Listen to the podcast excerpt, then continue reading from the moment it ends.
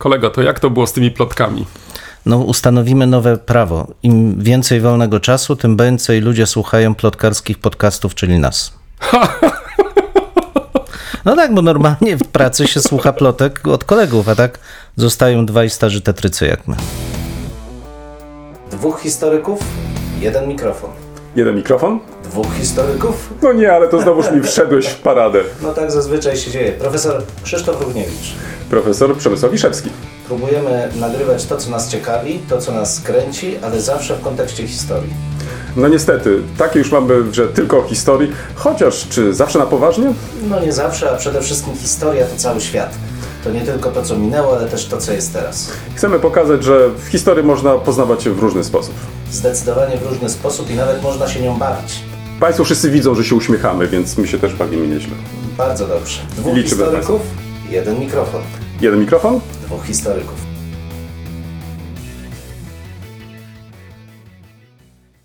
To może pociągnijmy trochę ten temat. Boże, jaki? Zapowiedziane plotki. A za plotki. No, do, Może tak, nie, to dobrze. ja muszę wytłumaczyć skąd to się wszystko wzięło. Otóż e, przygotowując się do naszego odcinka, tak czasami się przygotowuję. No dobrze, ale tak, e, są wakacje i w ogóle, tak więc... e, więc e, To wtedy się przygotowuje, bo normalnie nie ma czasu biedny. No. Przygotowując się do naszego odcinka, spojrzałem na mm, licznik. I co stwierdziłem? Mianowicie, jesteśmy na dobrej drodze w tym miesiącu pokonać siebie samych, Tak, kolego. dostaniemy taki dyplom z okazji pobicia się. się, tak właśnie. E, Mianowicie mm, e, ponad 1300 odsłuchów w tym miesiącu. Miesiąc się jeszcze nie skończył, natomiast e, podobny wynik, czy właściwie lepszy wynik osiągnęliśmy rok temu, w sierpniu. I stąd ta plotka.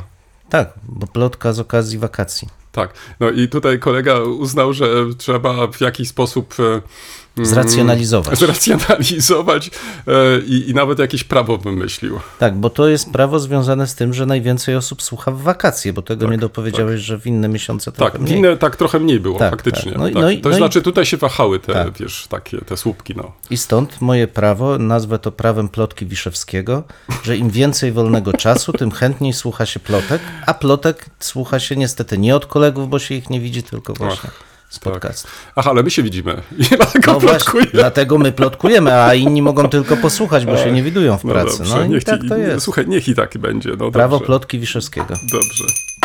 Kolego, to, to a propos tych właśnie plotek. A w jakimś sensie tak, w jakimś sensie tak, bo ciekawostka dzisiejsza moja do, jest zaczerpnięta z przekroju e, z 1946 roku i powiem ci, że się zdziwiłem, ale Co ty, co ty, co, co ty, jak to trafiłeś na, na przekrój a to ci z ale to 46 przy roku? lekturach. Aha, przy dobrze, lekturach. dobrze, Natomiast tutaj artykuły Edmunda Osmańczyka, mówi ci coś? No nie, no to wiesz, no to naturalnie, no to pewnie. No i e, on publikował w tymże 46 roku, właściwie w drugiej połowie tego roku, taki cykl Sprawy Polaków. I co które mnie, później ukazały się drukiem. jako książka. Tak. tak, jako książka, zgadza się. No i co mnie uderzyło, to w jednym z pierwszych z tych e, esejów, a to jest, przypomnijmy, czerwiec 46 rok, Mhm. zaczyna pisać o tym, że Polacy muszą współpracować z Niemcami. Tak.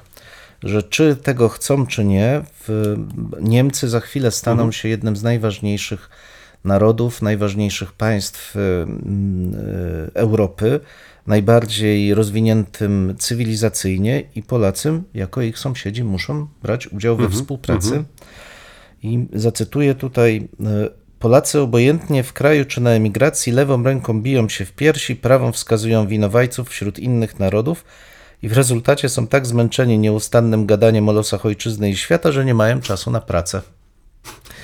I że raczej należy skupić się na pracy i w ramach tej pracy szukać e, wsparcia ze swoimi sąsiadami, niż ciągle wytykać im winy, których oczywiście popełnili i których nikt nie tych win nie kwestionuje. I to tak w ogóle a propos mi się przypomniało. Wiesz, ale to tak musimy tutaj też dodać, że, że to jednak był taki wyjątkowy głos. Wyjątkowy, E, tak, tak. Nie, nie ulega wątpliwości, że bardzo ważny Tak. głos i taki, do którego wielokrotnie dzisiaj nawiązujemy, bo to, jeszcze raz przypomnijmy, to był rok 46. Tak. Em, Później ukazała się e, książka drukiem, e, ale co ciekawe, książka, jeżeli sobie dobrze przypominam, została później, e, tak, później została wycofana w ogóle z obiegu. E, 80 i Kolejne wydanie, roku tak, ukazało się wiele dziesiątków lat później, czy tam trzy, 30, ponad 30 lat później, Tak. Czy nawet, no tak, ponad 30. Tak. Tak, więc e, to też pokazuje, jak e, z jednej strony mm, odważny był wtedy Osmańczyk. Tak e, jest. I jak A- przewidujący. Jak do przewidujący, a z drugiej strony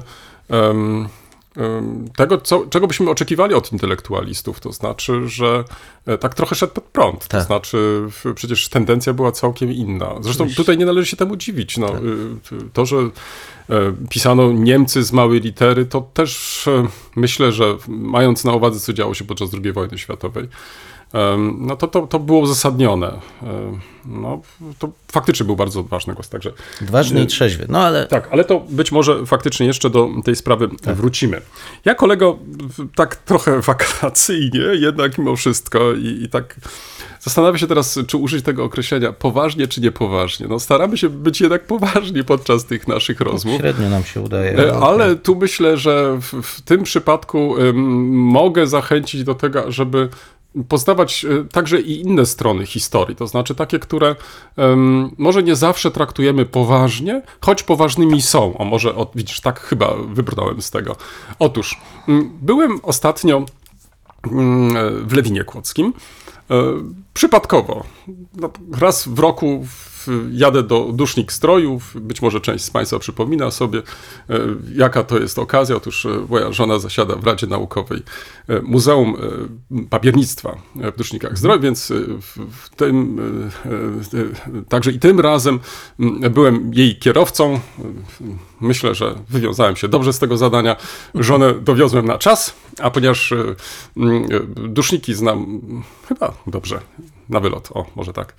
Mm, To pomyślałem sobie, że to jest dobra okazja, kiedy, w, w, ponieważ posiedzenie zwykle trwa 3-4 godziny, e, to w tym czasie w, po prostu wybiorę sobie inną miejscowość i, i ją obejrzę. No i tak się też stało, ponieważ e, tak się składa, że często jak jechałem w kierunku Czech, Austrii e, przez Kudowę, to, to jakoś tak przejeżdżałem przez, przez, ten, przez ten Lewin. Myślę, że każdy z Państwa, kto, kto jedzie, to pi- pierwszy na co zwraca uwagę, to nie tylko na zjazd na Lewin, ale też przepiękny e, wiadukt e, kolejowy. E, jeden z ładniejszych chyba w tej części w Kotliny Kłodzkiej.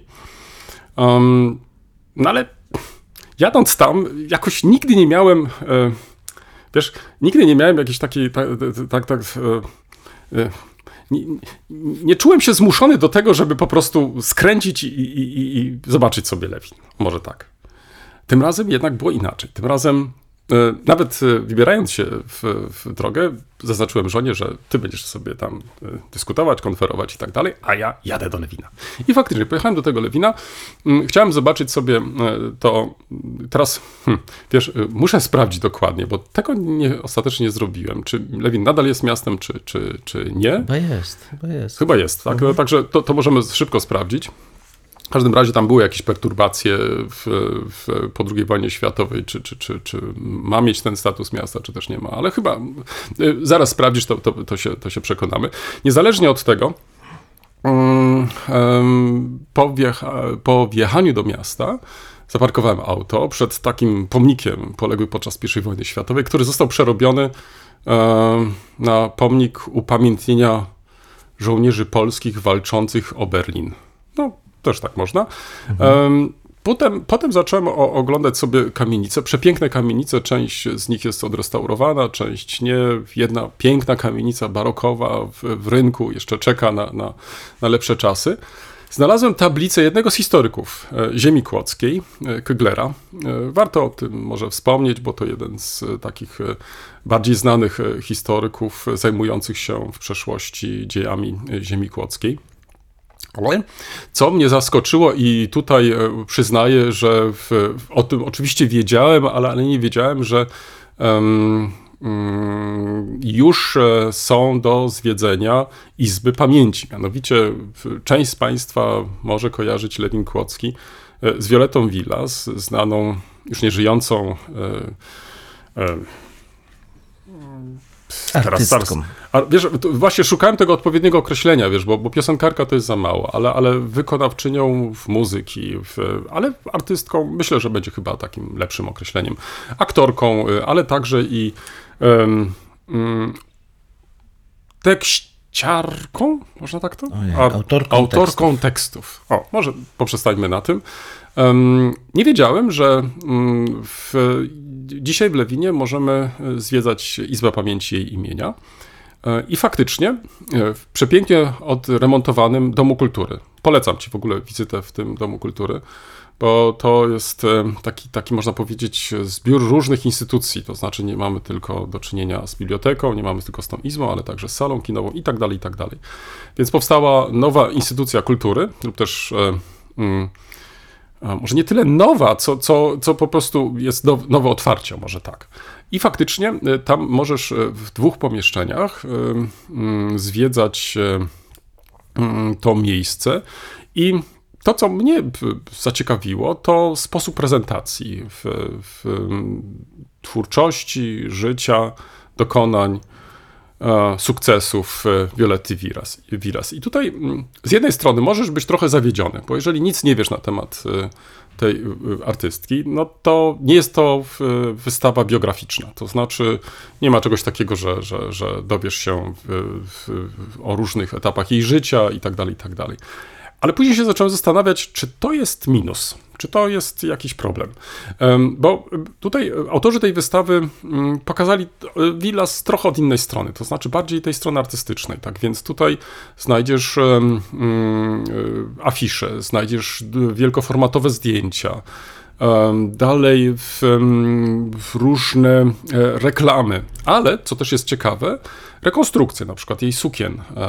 Później jak się okazało, ponieważ e, podobno istnieje mm, e, duża społeczność wielbicieli nadal Violetty Villas, jej, jej e, twórczości, to zaczęli też przesyłać do tej Izby Pamięci różnego rodzaju artefakty. Od płyt poprzez kasety. Także te suknie, o których wspomniałem, rekonstrukcje zostały wykonane przez e, wielbicieli Violetty Villas. Tak więc powstało takie bardzo cie- ciekawe miejsce, trochę inne.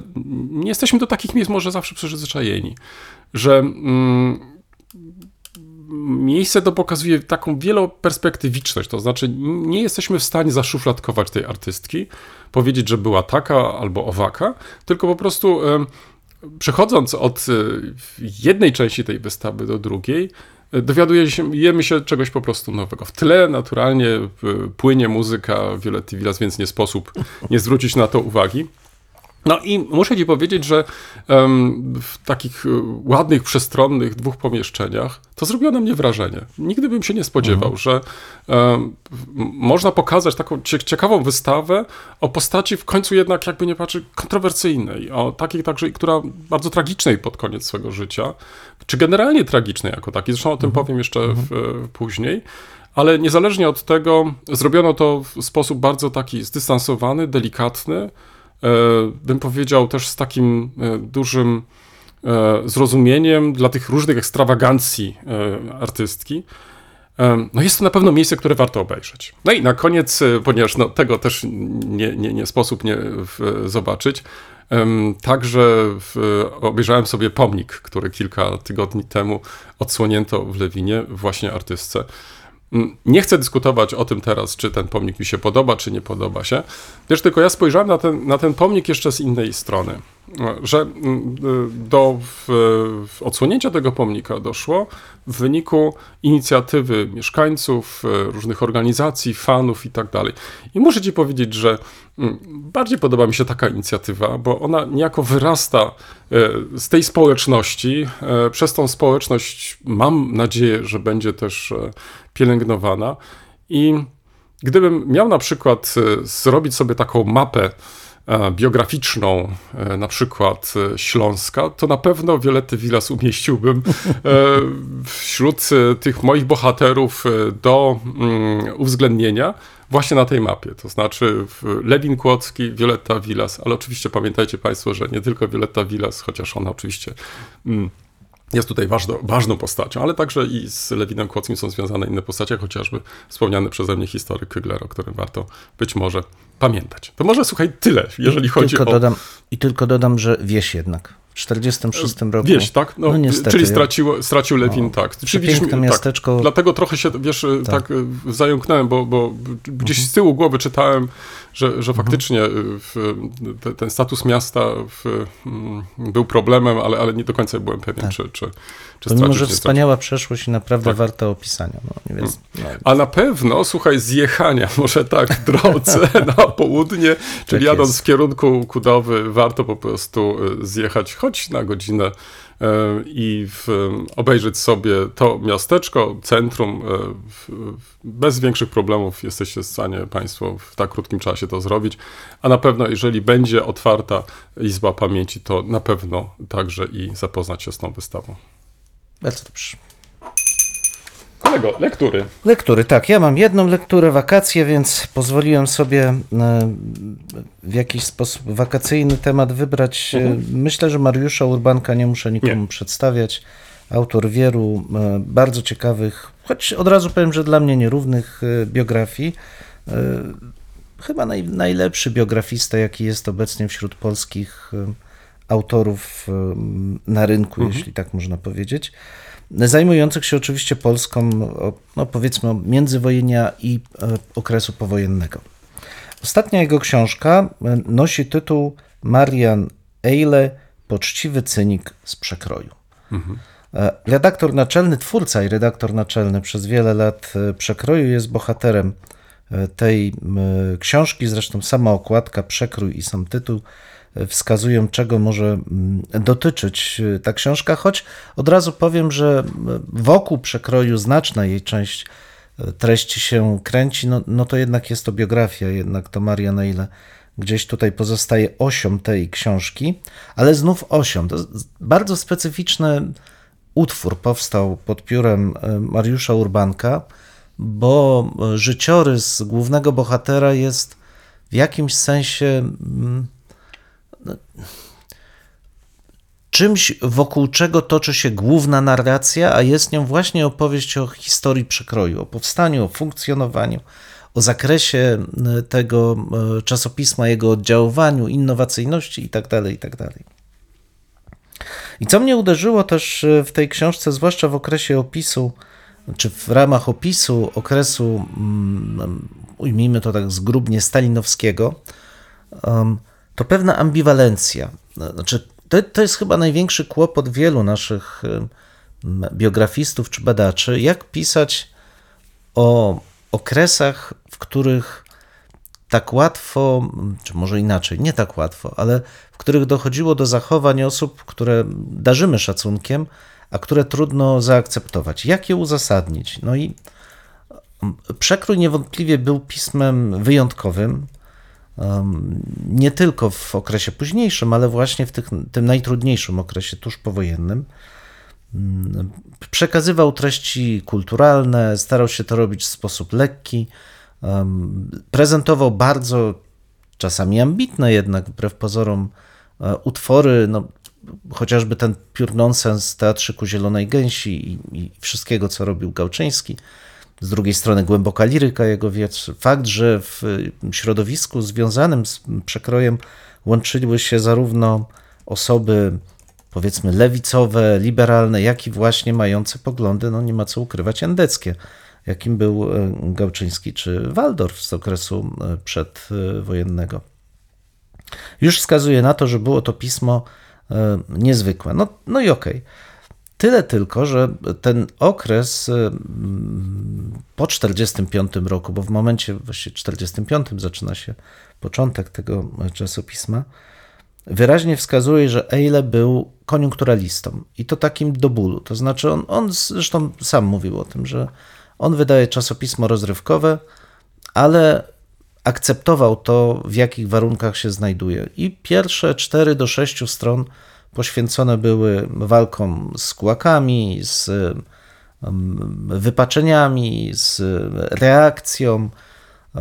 I autorzy przekroju z biegiem czasu um, musieli, musieli albo chcieli, to jest właśnie pytanie, czy musieli, czy chcieli, drukować eseje, artykuły, które atakowały wrogów państwa ludowego zgodnie z bieżącą linią polityczną e, partii. I tego Urbanek nie, nie ukrywa. Zresztą właśnie to, to pytanie musieli czy chcieli jest świetne, bo w pewnym momencie o jednym z autorów pisze, że w swoich wspomnieniach on przywoływał to, że był zmuszony napisać jakiś artykuł. Tymczasem sam redaktor, jeden z redaktorów przekroju oburza się, jak to był zmuszony. Chciał i przyniósł i opublikowaliśmy. Taki wierno poddańczy mm. oczywiście mm. i po linii. I to jest pytanie o cenę, jaką się płaci. To znaczy, czy, czy właśnie, czy trzeba było, czy trzeba było tak pisać? Niewątpliwie, gdyby nie było tych pierwszych czterech czy sześciu stron, takie czasopismo z takim nakładem nigdy by się nie ukazało, bo to czasopismo ukazywało się w nakładzie 200 tysięcy egzemplarzy w latach 40. To przy niedoborach papieru, reglamentowaniu wszystkiego, to pokazuje, jak wielką siłę ono miało, bo liczy się, że około miliona nawet z górką tych czytelników miało i jaką wagę do tego czasopisma władza przywiązywała, że te wszystkie materiały się znajdowały. Mm. Było to mhm. czasopismo, w którym były publikowane przecież ilustracje, nie, nie był zwykły tekst.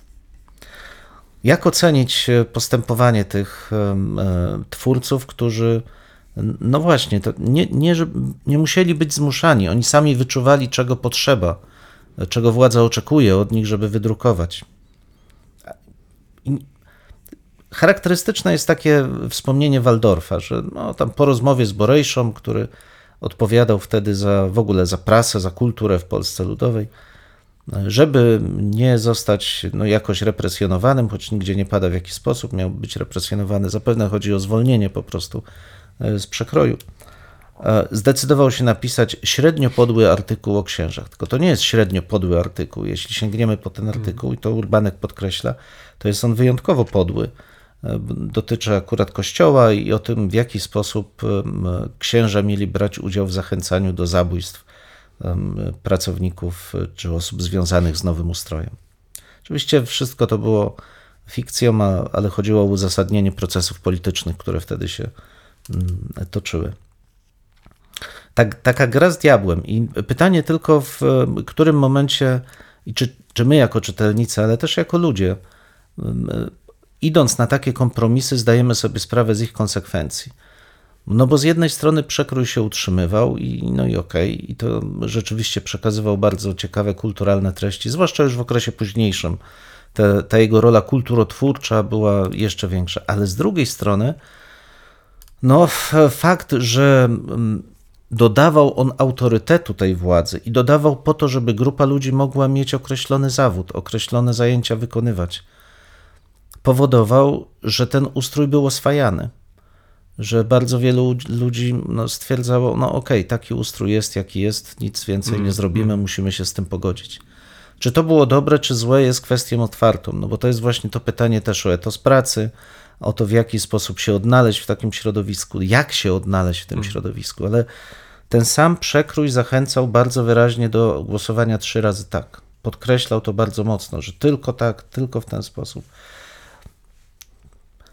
Wiesz, mi się trudno pogodzić z taką postawą. To znaczy, wydaje mi się, że jeśli, jeśli ktoś dla swojej kariery takie rzeczy, no bo nie ma co ukrywać, że chodziło tutaj o określony typ zajęcia, który będzie się kierować, decyduje się na takie rzeczy, to to nie zostaje bez skutku także i w późniejszym okresie jego życia. I to widać, jak autorzy w późniejszym okresie starają się uwolnić od tego, jak starają nie, to nie my, to nas zmuszono, to nie tak.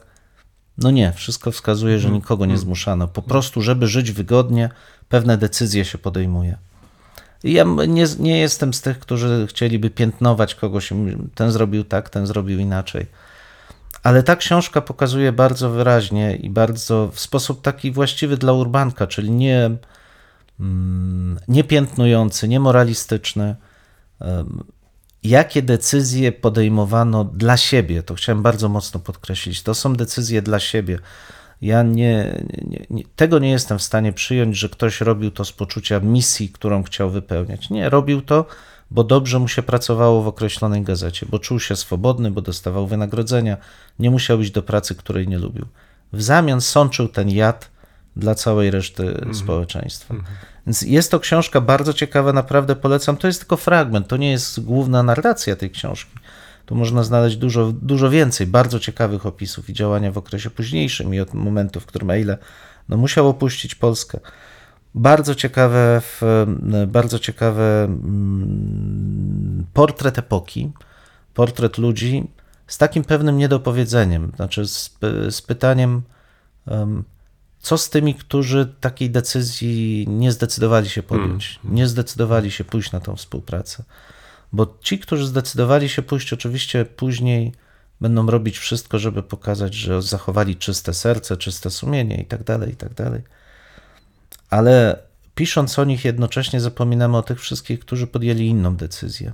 Nie chcieli pójść na współpracę i nigdy już nie zrealizowali tego, co chcieli robić. Mm. Bardzo ciekawa książka, mm. serdecznie polecam. Marian, Urba, Mariusz Urbanek, Marian Eile, Poczciwy cenik z przekroju.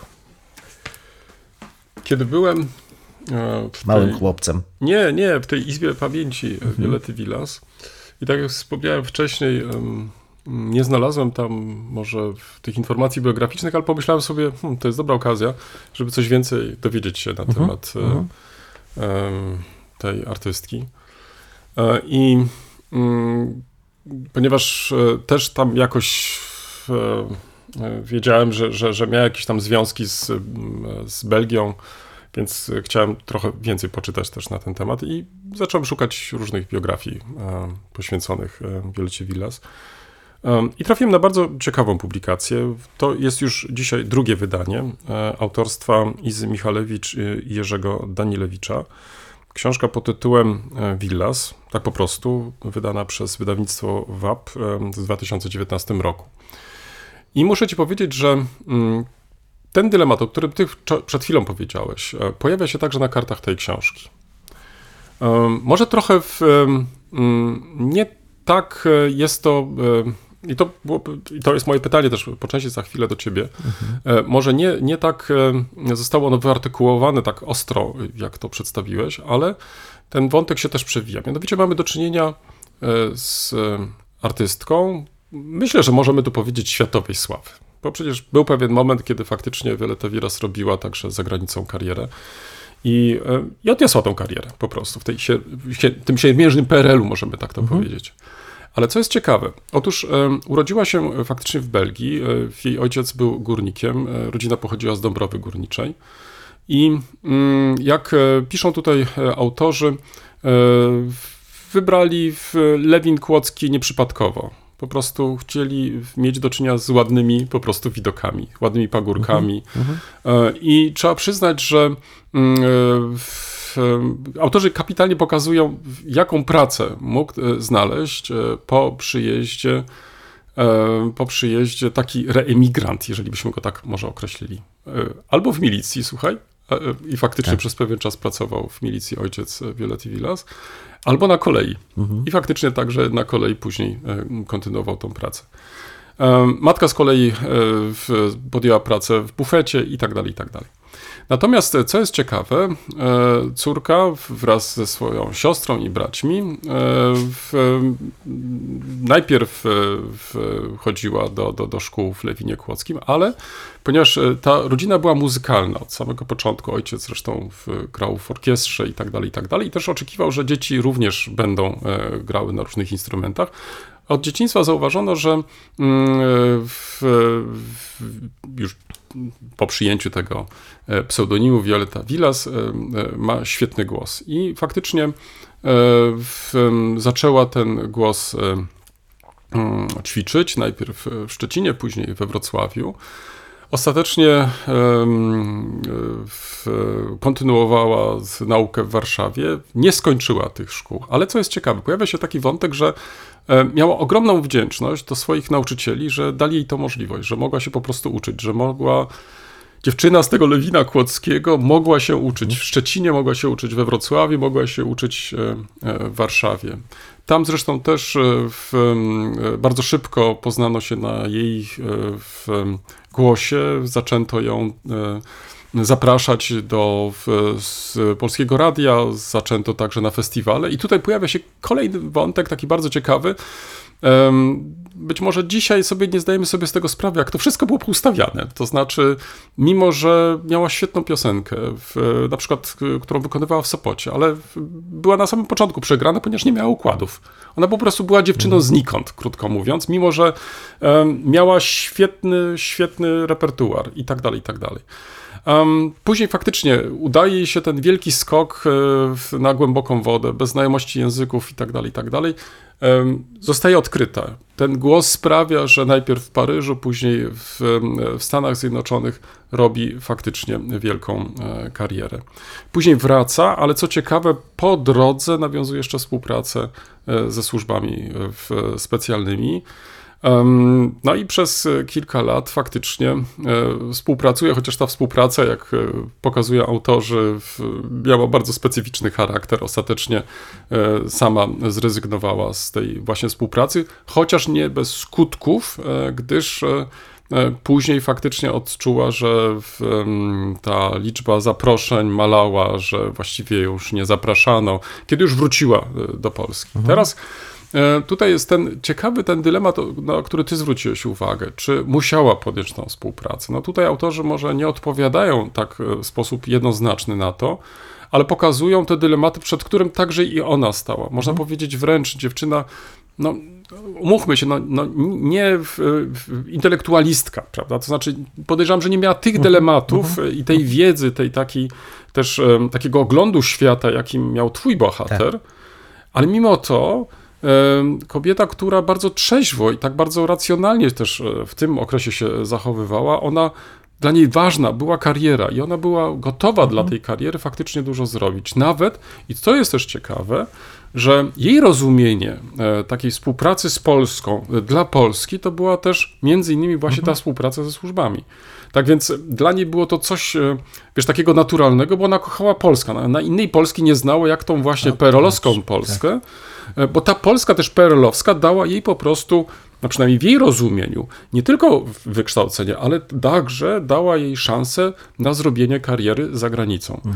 No wiesz, e, tutaj bardzo ciekawy też taki wątek e, został przez autorów podjęty. Ja myślę, że trochę inaczej stawia nas, nam, albo przedstawia nam tą osobę nie tylko sprowadza ją do, do różnych skandali, mniejszych lub większych, do takiego malowanego ptaka, jakiego, jakim się mhm. też określało Violetty Villas czasów PRL-u, celebrytkę czasów PRL-u i tak dalej, tylko też taką e, kobietę, która miała wiele dylematów, przed którymi po prostu stała. Też e, co trzeba, nieudane małżeństwa, tutaj duże problemy z wychowaniem dziecka, któremu nie zawsze mogła poświęcić wystarczająco dużo czasu i tak dalej, i tak dalej. To wszystko faktycznie znajdziesz w tej książce i myślę, że Dobrze się stało, że także i takie prace powstają, bo one pozwalają nam um, znane postacie w, w, z przeszłości, e, na te postacie spojrzeć po prostu jeszcze z, mhm. z innego punktu mhm. widzenia.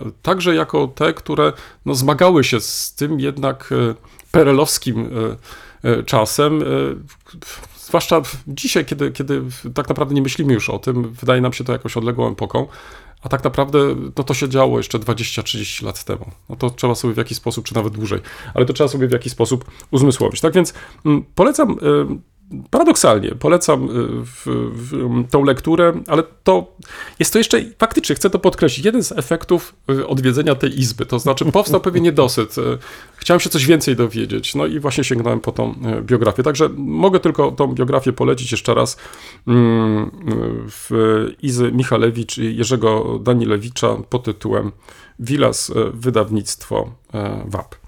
A teraz mam coś dla kolegi, ponieważ e, jak byłem tam w tej izbie, to e, znając e, preferencje kolegi tutaj i to, że od czasu do czasu wsiada na rower i pedałuje, Cztery Doliny, projekt przyjaznych tras rowerowych dolinami rzek o, Ziemi Kłodzkiej. Bardzo pięknie. proszę kolego. No przepraszam, widzisz. To jest Ślicznie, pierwsza mapka.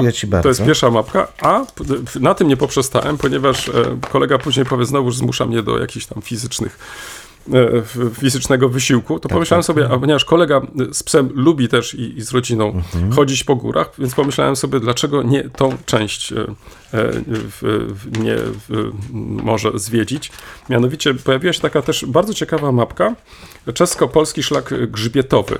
Myślę, że może to Cię też e, zainteresować, ponieważ to jest od Brumowa przez Radków e, do Dusznik e, Zdroju. E, Myślę, że e, trasa jest e, piękna, malownicza, a być może zechcesz z niej skorzystać. Częścią E, szedłem. Od razu powiem, że częścią tej trasy już To, szedłem. domyślam się, że, że, że w, Mhm, znając tutaj twoje jakieś preferencje, to, to, to i, wiele innych jeszcze przeszedłeś, ale Mhm. być może znajdziesz jeszcze coś dla siebie tam e, ciekawego. Dziękuję, Tym bardziej, że dziękuję. na odwrocie, zwróć uwagę, jest sporo też takich informacji e, uspółcześnionych, aktualnych, bo Mhm. czasami to jest też i tak, że mamy do czynienia trochę z przestarzałymi mapami i to później są plusy i minusy, tak jak e, to czasami Ostatnio bywa. rozmawialiśmy. Właśnie. Natomiast to jest trochę dla mnie pretekstem do tego, żeby podzielić się z Państwem też i innymi publikacjami, do których się sięgnąłem, które zakupiłem.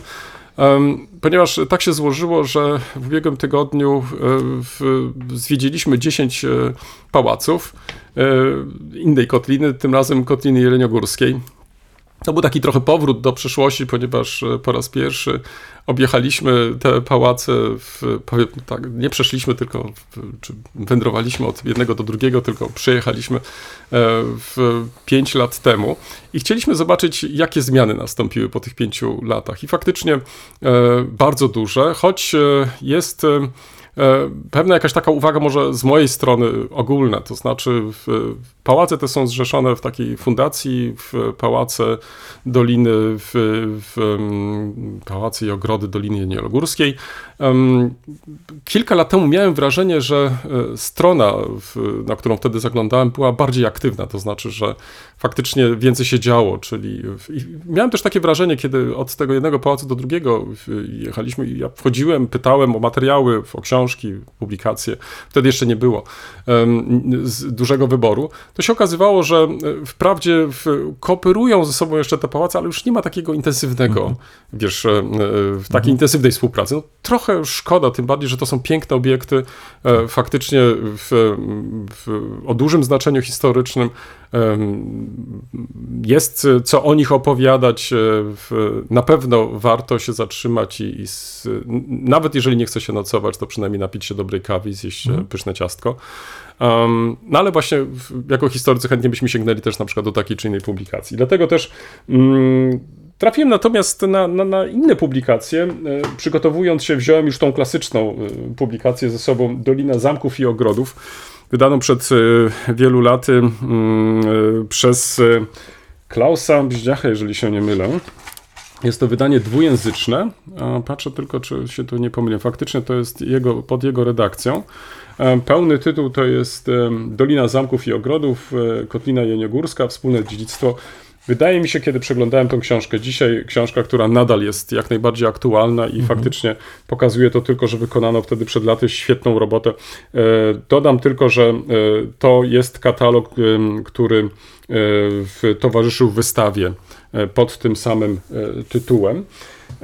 Nowszą publikacją jest inna i ta była dla mnie małym odkryciem, nie ukrywam. Parki romantyczne Kotliny Jeleniogórskiej. Autorami Małgorzata Ploch i Piotr Napierała. Natomiast przepiękne zdjęcia e, wykonał dla tej publikacji Romuald Sołdek.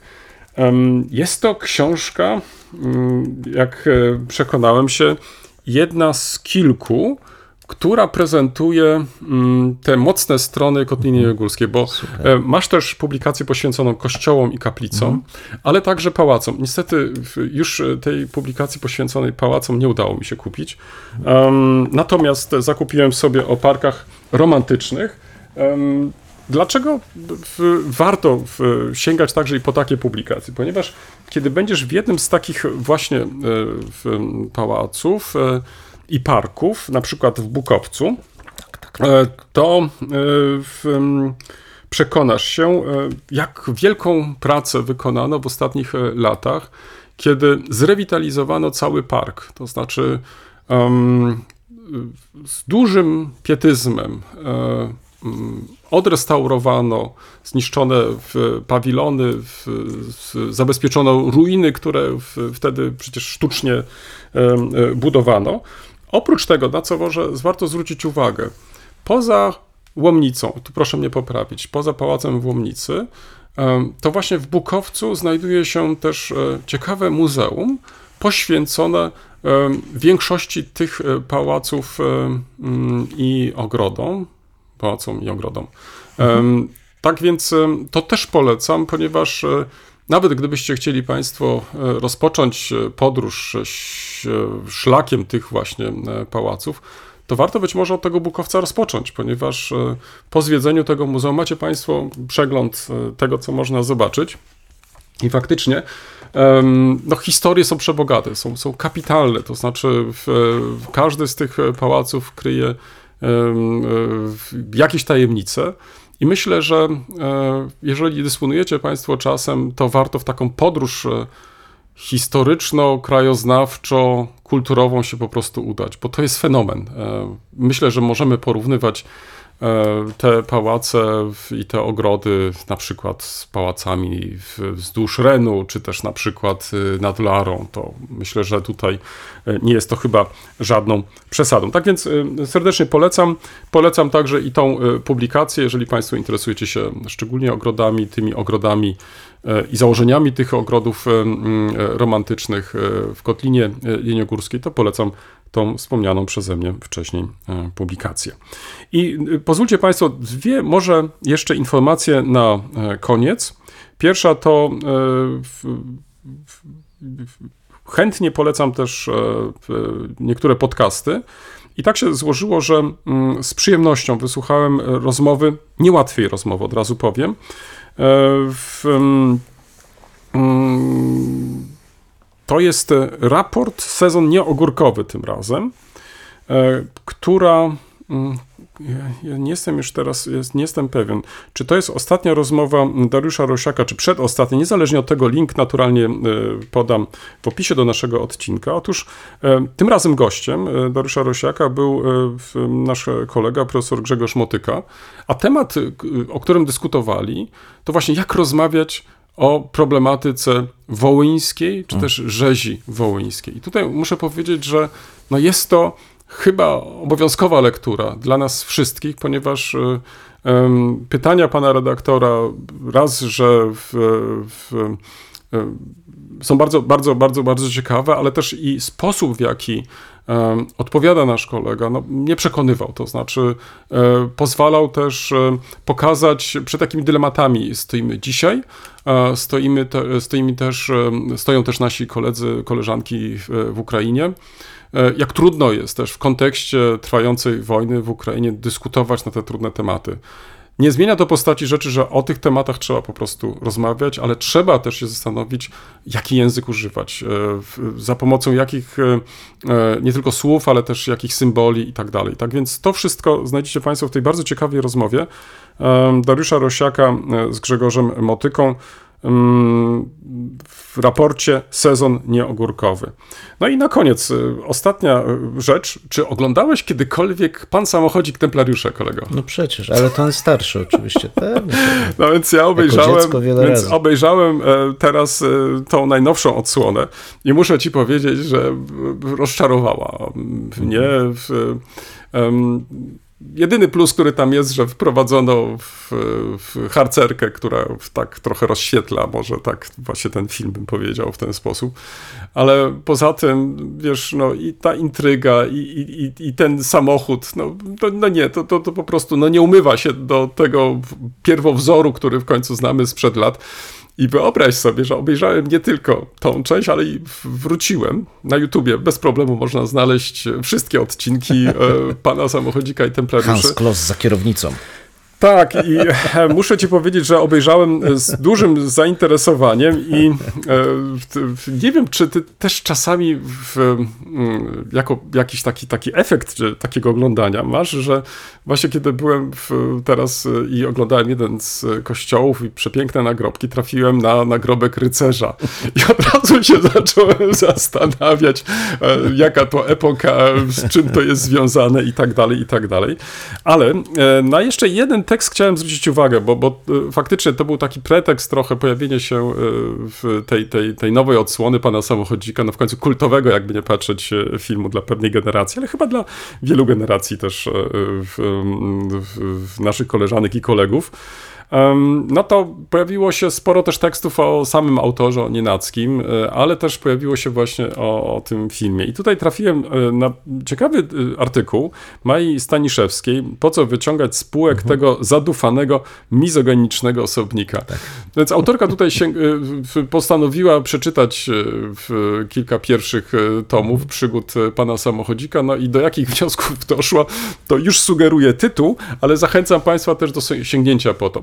Poza tym, e, ja tylko miałem takie wrażenie, kiedy czytałem e, tą właśnie, no trudno to nazwać recenzją, może bardziej takim komentarzem do, do, do, do przeczytanych książek. Czy mm, to nie jest też tak, że niektóre e, powieści faktycznie one odgrywały w jakimś określonym czasie swoją rolę, I w, dzisiejsza interpretacja no, zawsze jest skażona trochę w tym, że no, pewnie byśmy inaczej napisali, pewnie świat poszedł do przodu i tak dalej, i tak dalej. Ale czy tym samym nie robimy tego właśnie błędu, że powinniśmy te książki jednak czytać w czasie, kiedy one powstały i ewentualnie e, zastanawiać się, co wtedy było możliwe, e, jakie były te wzorce, na co zwracano uwagę i tak dalej, i tak dalej. Wiesz, i... No wiesz, ja powiem więcej, to już chyba nawet teraz dyskutowaliśmy o tym na marginesie cancel culture, że to, to, są książki, które pozwalają nam poznać tamtą epokę. Tak, tak, tak. Oczywiście dla nas to jest podróż sentymentalna. Nie wiem, czy dzisiaj bym się na to zdecydował, ale ja pamiętam, że z pana samochodzika ja zapamiętałem głównie piękne jeziora mazurskie, mm. powiew e, tak, takiej przygody przede wszystkim. Malborka? No oczywiście, no. ale wiesz, dla mnie nigdy mnie to nie zachęcało do historii. Ja to widziałem raczej w perspektywie przygody wakacyjnej, mm, mm. że jest to opowieść o wakacyjnej przygodzie grupki e, młodych, e, młodych osób. I tak jak... Pod kierunkiem pana samochodzika. No, wiesz co, nawet ten kierunek pana samochodzika mnie denerwował wtedy. Raczej mnie, no oczywiście ładnie, dobrze zagrana postać, ale mnie sama... Mówisz teraz o filmie, tak? O filmie, tak. o filmie, mhm. tak, tak. W książce to mniej może uderzało, ale w filmie raczej mnie raziło. no ale nieważne, w każdym razie wracając do książek, w pełni się zgadzam. To są książki z konkretnej epoki. One dzisiaj bardziej pozwalają nam poznać tą epokę hmm. i czy wyciągać takie zarzuty z dzisiejszej perspektywy? No chyba tylko po to, żeby pokazać, jak bardzo tamta epoka różni się od dzisiejszej epoki. A jeśli ktoś odnajduje siebie w tej e, specyficznej poetyce, no to jak można robić mu z tego zarzut? To tak jakby ktoś czytał pieśń o Rolandzie, odnajdywał się w tej poetyce, a my byśmy robili z tego zarzut. Oczywiście on nie przystaje do współczesności mm, mm, i być może ma z tego świadomość lub nie, ale robić z tego zarzut. Mm. Nie widzę. Niezależnie od tego, myślę, że y, warto sięgnąć do tego y, tekstu, bo on pokazuje jeszcze też y, mm, to, jak zmieniły się czasy, to znaczy zmieniły się też, zmienił się też sposób postrzegania interpretacji, bo równie dobrze, wiesz, takim kąt zarzutem mogło być to, no ale zaraz, zaraz, ale dobra powieść broni się sama, jest na tyle uniwersalna, podejmuje takie Jeśli uniwersalne, jest, tak, tak mhm. takie czy inne. Mhm. Natomiast mhm. mnie się wydaje, że tutaj mamy do czynienia jednak, jakby nie patrzeć, taką no, powieścią przygodową, no, no i, tak. i, ona była pisana w konkretnym czasie i na, nie chcę powiedzieć konkretne zamówienie, ale, ale były pewne ale oczekiwania, oczekiwania tak. czytelników. No, tak. no. Z drugiej strony, wiesz co, ja, ja nie wierzę w takie stwierdzenie, że dobra powieść broni się sama, bo dobra powieść choć ma treść uniwersalną, zawsze wypowiadana jest językiem konkretnej hmm. kultury. I pytanie jest tylko, na ile ta treść uniwersalna przeważy nad tym językiem kultury. Hmm. No proszę sobie wziąć Biblię poczytać. Ona jest pisana językiem konkretnej kultury. Trochę treści uniwersalnej tam jest, ale jakbyśmy zaczęli ją mm. czytać mm. dosłownie, jak niektórzy chcą, no to przecież włos się jeży na głowie i nawet w, w Nowym Testamencie.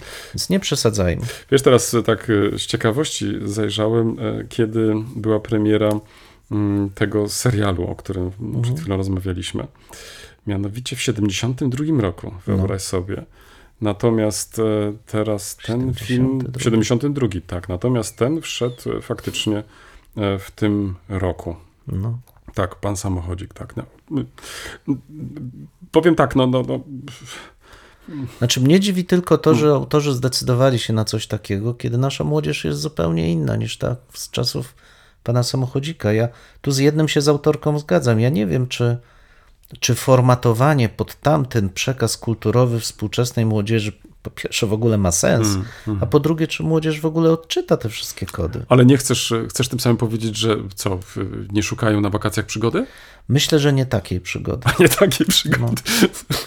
Dobrze, to może po, poza anteną porozmawiamy, czego tak, młodzież tak. dzisiaj szuka. O, to żebym to ja wiedział. No tak. Okej. Kolego, mamy teraz nasz temat główny. Chyba nie należy on do prost, do, łatwych, prostych i przyjemnych, może tak, nie? Bo w końcu jest związany z naszą oceną.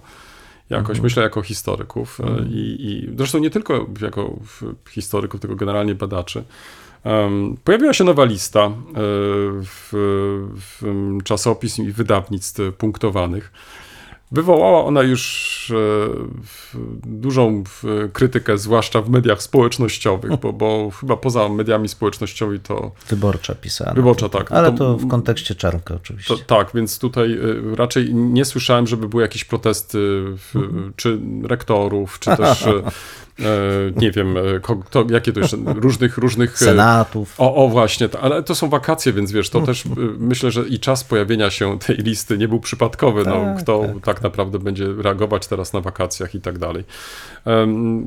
Napisałeś też bardzo ciekawy tekst. E, Nie ukrywam, zresztą polecam Państwu też zainteresowanym y, tą problematyką, żeby sięgnęli po tekst e, kolegi, bo poruszasz e, różne e, wątki i myślę, że może warto byłoby także i podczas naszej rozmowy na taki czy inny zwrócić uwagę, bo e, kwestia tutaj oceny i tak dalej dla ciebie nie jest e, czymś negatywnym, wręcz odwrotnie.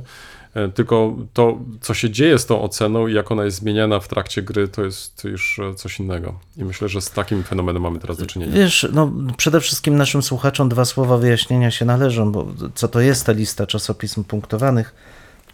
Nau, nauka polska e, poddana jest reżimowi co 4 lata, teraz było co 5, nigdy nie wiadomo kiedy w następny okres będzie, tak zwanej ocenie jakości badań naukowych. Dla, wcześniej to było dla wydziałów na uczelniach, Teraz to są tak zwane dyscypliny, czyli grupy osób, które zajmują się podobnymi e, dziedzinami nauki.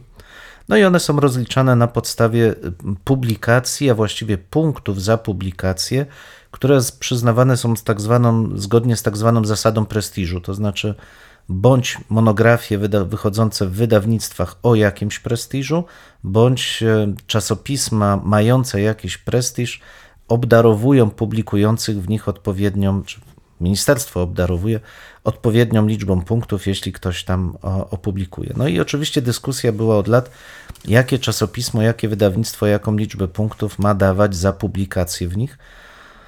Nasze ministerstwo prowadzi taką grę z nami i ta gra ma różne oblicza, czasami jest bardziej merytoryczna, w ostatnich latach moim zdaniem kompletnie nie jest merytoryczna, jest właściwie elementem pewnego lobbingu, który z różnych środowisk w ministerstwie jest prowadzona i gry politycznej ministrów, którzy taką, a nie innym kierunku chcą ukierunkować polską naukę. Wiesz, dla mnie, no i tak, i w związku z tym no, uczelnie dostają finansowanie zgodnie z tym, jaką kategorię badań naukowych uzyskają ich dyscypliny, czyli jak dobrze publikują zgodnie z tymi listami ministerialnymi ich pracownicy. Ale od razu dodajmy, że to Mhm. nie są małe pieniądze, bo w- tak się składa, że nasza dyscyplina historia na Uniwersytecie Wrocławskim Mhm. e, uzyskała kategorię A+, Czyli najwyższą. najwyższą i za tym, i teraz e, muszę to dyplomatycznie wyrazić, tak, e, za tym poszły duże pieniądze. Znaczy za tym, nie bym powiedział inaczej, za tym ministerstwo przekazało, Przekazało, duże tak, pieniądze, jak na nasze standardy, Tak. na wsparcie tych kilku, właściwie trzech dyscyplin, które otrzymały kategorię A plus na naszej uczelni, ale to nie oznacza, że pracownicy danej dyscypliny otrzymali te pieniądze Tak. na badania. Tak określmy to dyplomatycznie. Tak. Tak, ale wiesz co, dla mnie w, przede wszystkim e, trudne jest e, zaakceptowanie tego, co się, jak odwróciło się mm, przeznaczenie tego narzędzia, bo to narzędzie miało służyć, czyli ta ocena miała służyć określeniu, na ile świadomie i dobrze publikują e, pracownicy w danej dyscyplinie. Lub też, e, jeżeli pozwolisz, pójdę Mhm. krok dalej. Na ile jesteśmy mm, w stanie włączyć się w światową naukę? Tak, ale to już jest, widzisz, konsekwencja przyjęcia pewnego kierunku tej oceny, nie? bo narzędzie miało pokazywać, na ile dobrze. To dobrze, dobrze. oznacza zgodnie z jakimś celem, który wyznacza ktoś układający tą listę. I na początku tak było, rzeczywiście te listy służyły po, jakby określeniu, w jakim stopniu dana uczelnia, a na tej uczelni dany wydział, potem dyscyplina, miały włączyć się w światowy dyskurs naukowy. Tak. No okej, jest to jeden z celów, mi on się podoba, nie każdemu musi.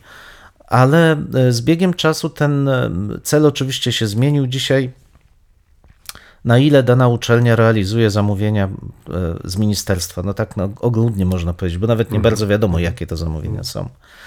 Ale konsekwencje mnie uderzyły, to znaczy, że mm, coś, co miało być narzędziem mierzącym ex post pewien stan, to znaczy, czy rzeczywiście w danym kierunku ktoś zdąża, stało się narzędziem sugerującym dany kształt działalności naukowej. To znaczy, już my to sami zaakceptowaliśmy, że my nie traktujemy tego jako narzędzia, które ma nam coś powiedzieć.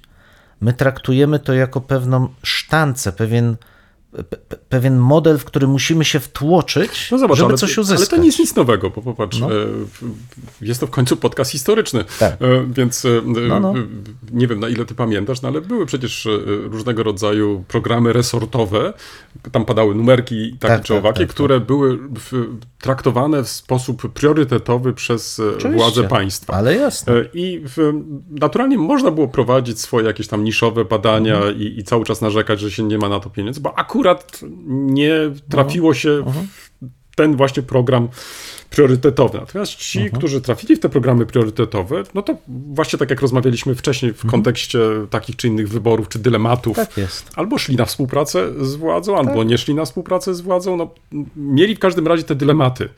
Co w takiej sytuacji robić? E, I e, czy nie mamy dzisiaj też z podobną sytuacją, że e, to się może nie nazywa jakimiś takimi programami e, w, w, resortowymi i tak dalej, no ale po części pewne kierunki, tak jak powiedziałeś, pewne preferencje no, dają się odczytać Oczywiście. na podstawie chociażby teraz także tej nowej listy, która została zaprezentowana.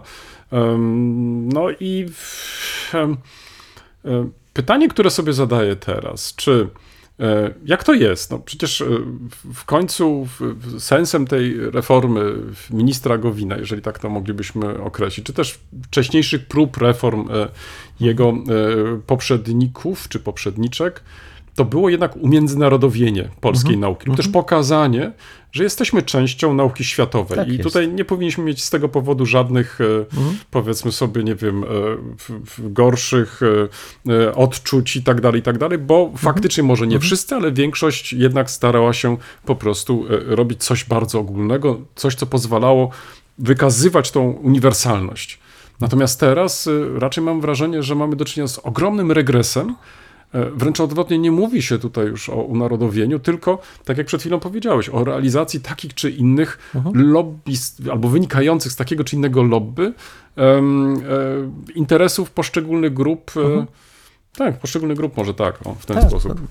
Wiesz, ja patrzę też i na to tak, że mm, no nasze środowisko jest słabe. To, to, to, tu ja nie mam w tej chwili już żadnych wątpliwości, że jeśli chodzi o taką siłę oporu etycznego, m- mamy bardzo niski próg. To nawet nie chcę się nad tym rozwodzić, ale uderza mnie coś innego. To znaczy, że politycy od prawa do lewa i to niezależnie, czy to będą opozycja, czy, e, czy bieżąca władza, kompletnie nie wiedzą, po co jest nauka i szkolnictwo wyższe.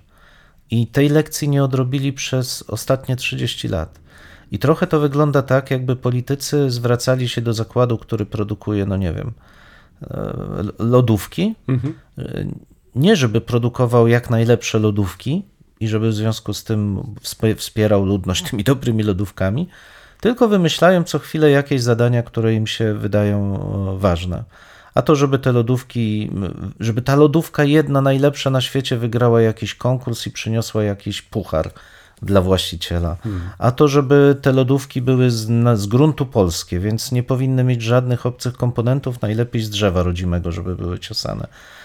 No i konsekwencją tego jest, że taki zakład po prostu się nie realizuje, znaczy nie spełnia funkcji, do których jest powołany, w rezultacie czego jest stale dotowany pieniędzmi, bo nie produkuje niczego, co byłoby dla e, społeczeństwa atrakcyjne. Stale tych pieniędzy jest za mało, no bo jest oczywiste, że No wiesz, ale tutaj- ale- ale- I tak mogę sobie rozwijać tą Nie, no bajkę. zgoda, tylko wiesz, tylko zobacz, ale wszedłeś taki to trochę, no, dla mnie mimo wszystko obcy, ponieważ No. em, mówisz tutaj o produkcji, mówisz tu o zakładzie, oczywiście dajesz tutaj jest jako przykład- metafora. Ja, zgadza Tak. się, no, ale czy, czy, czy uniwersytet na tym polega? Przecież my nie produkujemy. My nawet y, tworzymy coś, y, co nie zawsze musi mieć przełożenie właśnie na chociażby e, konkretny pieniądz, prawda? To znaczy, oczywiście w- patenty e, te się pojawiają, e, mogą się pojawiać różne odkrycia, jak najbardziej, ale przecież zwróć uwagę, w naukach humanistycznych, no to przecież my całkiem inny pro, pro, Ale prowadzimy dyskurs. Ale to no. ja mógłbym tą metaforę zamienić i powiedzieć o przedszkolu. Że przedszkole, w którym nagle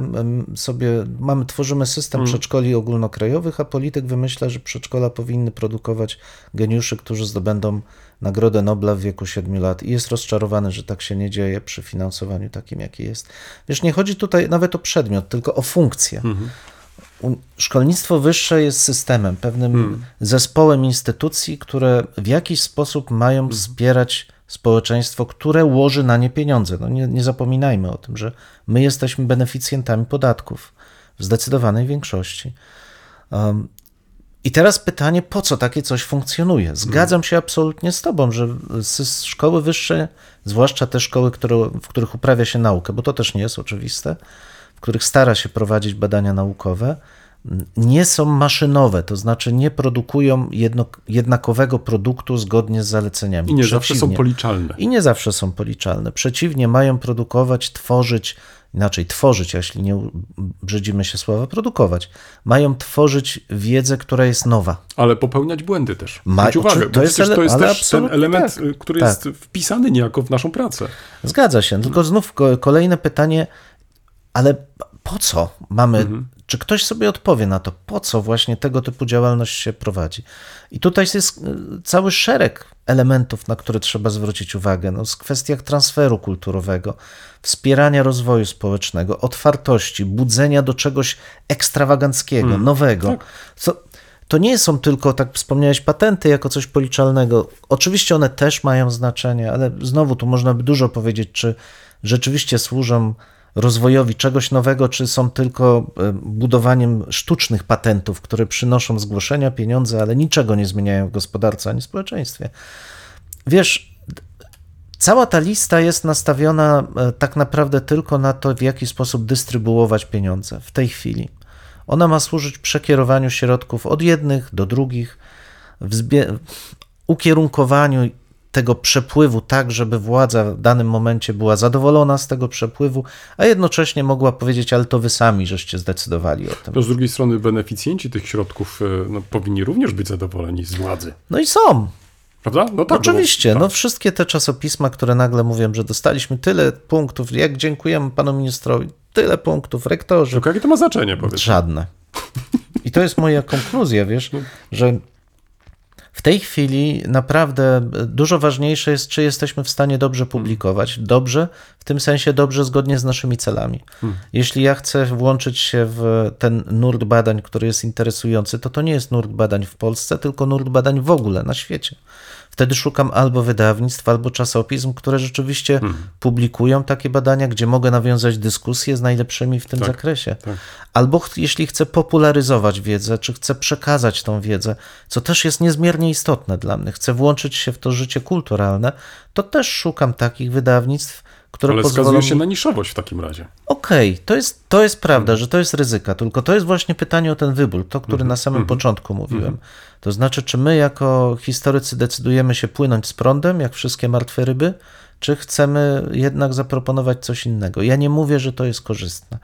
Dzisiaj miałem taką refleksję, nawet jadąc tramwajem, że być może tak w Polsce jest, że jeśli się wybiera zgodnie z pewnymi wartościami, to nie można liczyć na jakikolwiek mm, sukces materialny. Być może tak jest, tylko jak to świadczy o naszym społeczeństwie? No tak, tylko teraz y, zwróć uwagę, jaka jest w takim razie przyszłość, bo to, No, że tak. e, w, powinniśmy być oceniani, to, to, to myślę, że to jest, to jest tego chyba nawet oczekuje Tak, od nas Mhm. podatnik, prawda? Tak. To znaczy, że, że chce wiedzieć też, na co pieniądze są Tak w, wydawane i tak dalej. Staraliśmy się przez wiele lat y, w, uczestniczyć lub też generalnie akceptować to, co nam politycy niejako narzucili, jeżeli chodzi o ocenę. No więc jaka jest przyszłość tak naprawdę? To znaczy uważasz, że mając na uwadze te różne problemy, które teraz powstały, bo, bo to, że, i tu chyba jesteśmy zgodni, to, że to nie będzie jakaś e, miarodajna, nazwijmy to, ocena, to, to, to chyba jest sprawą jasną, prawda? E, Bo, bo, bo jakie to ma generalnie przełożenie, na co to ma przełożenie? No może ma to przełożenie faktycznie na, na ministerstwo, Tak. może na tą dystrybucję pieniędzy. Natomiast nie ma to żadnego znaczenia, jeśli chodzi o pozycję naszej nauki Kompletnie. e, w regionie czy też w świecie. E, Przecież wielokrotnie byliśmy konfrontowani też z takimi sytuacjami, kiedy rozmawialiśmy z naszymi koleżankami czy kolegami, czy oni mają jakiś punktowy system, Tak, czy też tak. nie, no to się pukali po głowie, no słuchajcie, no o czym wy opowiadacie generalnie.